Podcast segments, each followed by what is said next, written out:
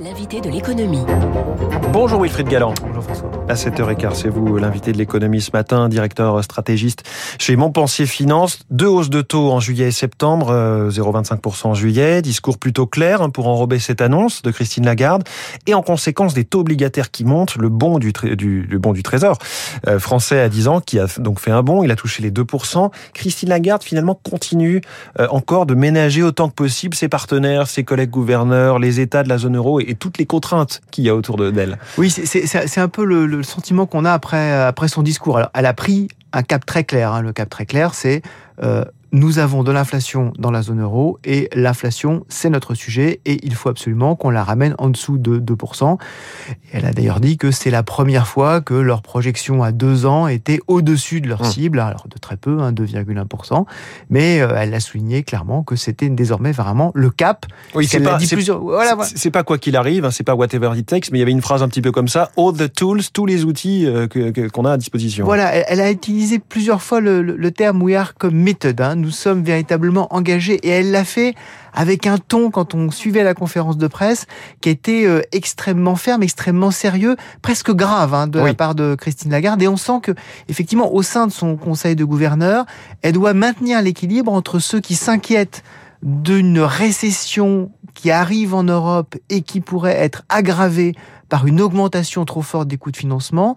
Ça, et c'est ce... les, ce qu'on appelle les colombes. Ça, ce sont, voilà, ce qu'on appelle les colombes. Et puis, ceux qui sont plus des faucons, donc plus, plus accrochés à l'orthodoxie, qui disent, attention, il faut vite briser la spirale inflationniste. Et on voit que en Europe, on a euh, à l'est de l'Europe hein, mmh. des poussées inflationnistes qui sont très très fortes. On parle beaucoup de l'Allemagne qui est à neuf pour cent.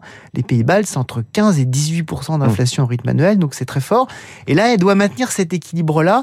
Il y a une tension quand même, on, la, on le sent dans son discours. C'est-à-dire qu'elle nous dit, oui, je remonte les taux. Alors, à la question, mais vous, la, vous remontez une première fois de vingt-cinq points de base. Si vous dites que la situation est tellement grave, pourquoi ne pas faire plus? Pourquoi ne pas faire plus fort? Là, euh, la justification, c'est... Alors, oui, ça fait quand même euh, depuis deux mille onze qu'on n'a pas euh, remonté les taux. Ça fait depuis deux mille quatorze que les taux sont à zéro. Euh, depuis de, deux mille douze que les taux sont à zéro. deux mille quatorze, ils sont négatifs.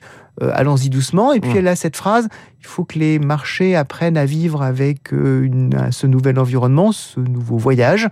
Et ça, effectivement, on voit que c'est un peu compliqué euh, à gérer. Cette tension, inflation, récession, c'est vraiment au cœur du discours oui. de la Banque Centrale Européenne et c'est au cœur de ses préoccupations. Les équilibres, effectivement, ils ont été maintenus puisque cette décision a été prise à l'unanimité. Ouais. Ça, elle l'a bien dit. Et vous parliez de, de colombes et de faucons. Ce matin, le Financial Times dit et parle du tournant faucon ouais, de, de la B C E, de Christine Lagarde. Vous relevez donc que, que Christine Lagarde s'est trouvée face à, à plusieurs dilemmes, inflation ou croissance, fragmentation de la zone euro ou discipline, et puis le verdissement ou bien la neutralité. Ouais. On, va, on va prendre ces sujets les uns après les autres. D'abord, elle a choisi clairement entre inflation et croissance. Pour elle, c'est stabilité des prix à tout prix. Oui, en fait... Elle est fidèle à son mandat, c'est-à-dire que contrairement à la Réserve fédérale américaine qui a un double mandat, qui a un mandat en fait de chômage, donc, oui. euh, donc on peut dire de croissance, de, d'activité oui. et de stabilité des prix, euh, la Réserve, la, la Banque Centrale Européenne, elle est très clairement ancrée dans un objectif de stabilité, euh, de stabilité des prix. C'est l'héritière de la Bundesbank, de la Banque Centrale Allemande. Et là, elle assume complètement son héritage en disant notre objectif, pour que notre politique monétaire soit efficace, c'est d'avoir un environnement de stabilité des prix. Elle a reconnu que bah, leurs prévisions euh, euh, n'avaient pas été extrêmement justes jusqu'à présent. Et donc, euh, l'environnement s'était totalement retourné. Elle, elle l'a clairement dit quand elle a été interrogée sur les outils qu'elle avait à sa disposition.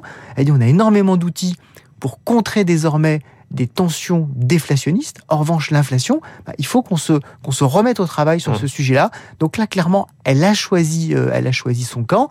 La question désormais, c'est quel est l'équilibre qu'elle va avoir, puisqu'on sait que la politique monétaire, ça met entre six mois, neuf mois pour arriver dans la, dans la politique économique. Elle le dit clairement aussi, hein, que c'est pas parce qu'elle va monter les taux en juillet que l'inflation va baisser à partir de juillet.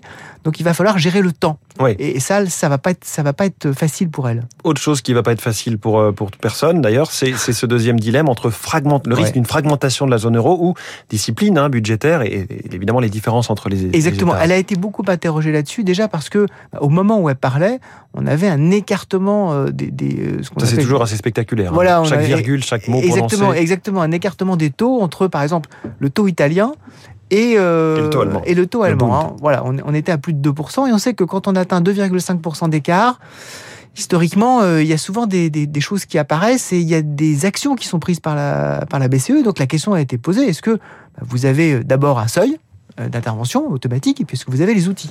Alors, le seuil, elle a clairement dit non, je n'ai pas de seuil, pas, pas d'automatisme. On verra hein, si, si c'est réellement le cas. Mais je pense qu'avant, en particulier les élections euh, législatives françaises, elle ne voulait pas donner le sentiment que, bah, quoi qu'il advienne, elle allait être là. Euh, et que rien ne se passait si on n'était pas sérieux d'un point de vue budgétaire, oui. C'était certainement pas le message qu'elle voulait donner.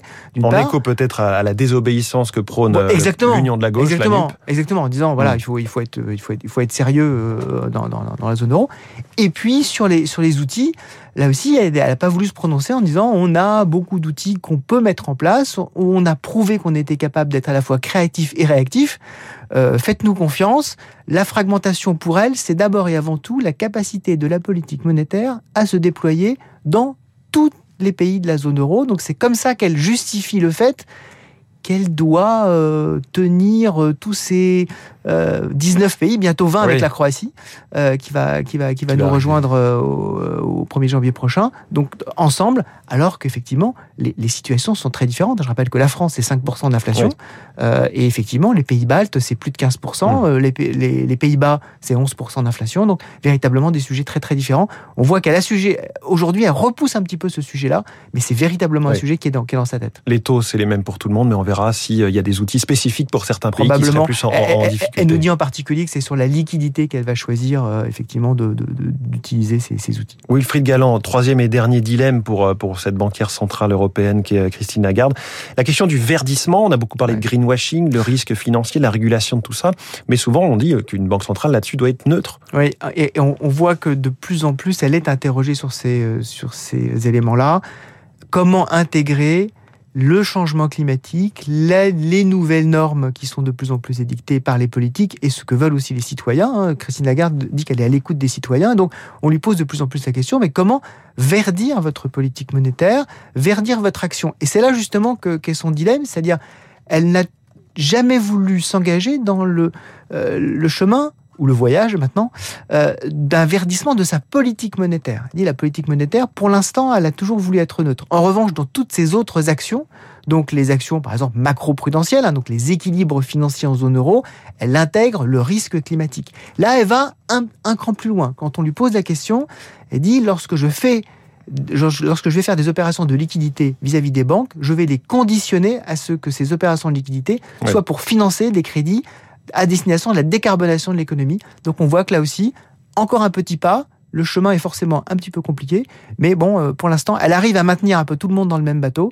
On va voir dans les prochaines, dans les prochaines réunions, probablement déjà fin juillet, ce qu'elle va nous dire sur tous ces sujets-là. Allez, tous dans le même bateau, tous pour cette journey que nous propose, nous pro- promet Christine Lagarde. On n'a pas tellement le choix finalement de la suivre de tous tout les cas. Fait. Merci Wilfried Galland, directeur stratégiste chez Montpensier Finance, invité de l'économie. Il est sept heures vingt-trois.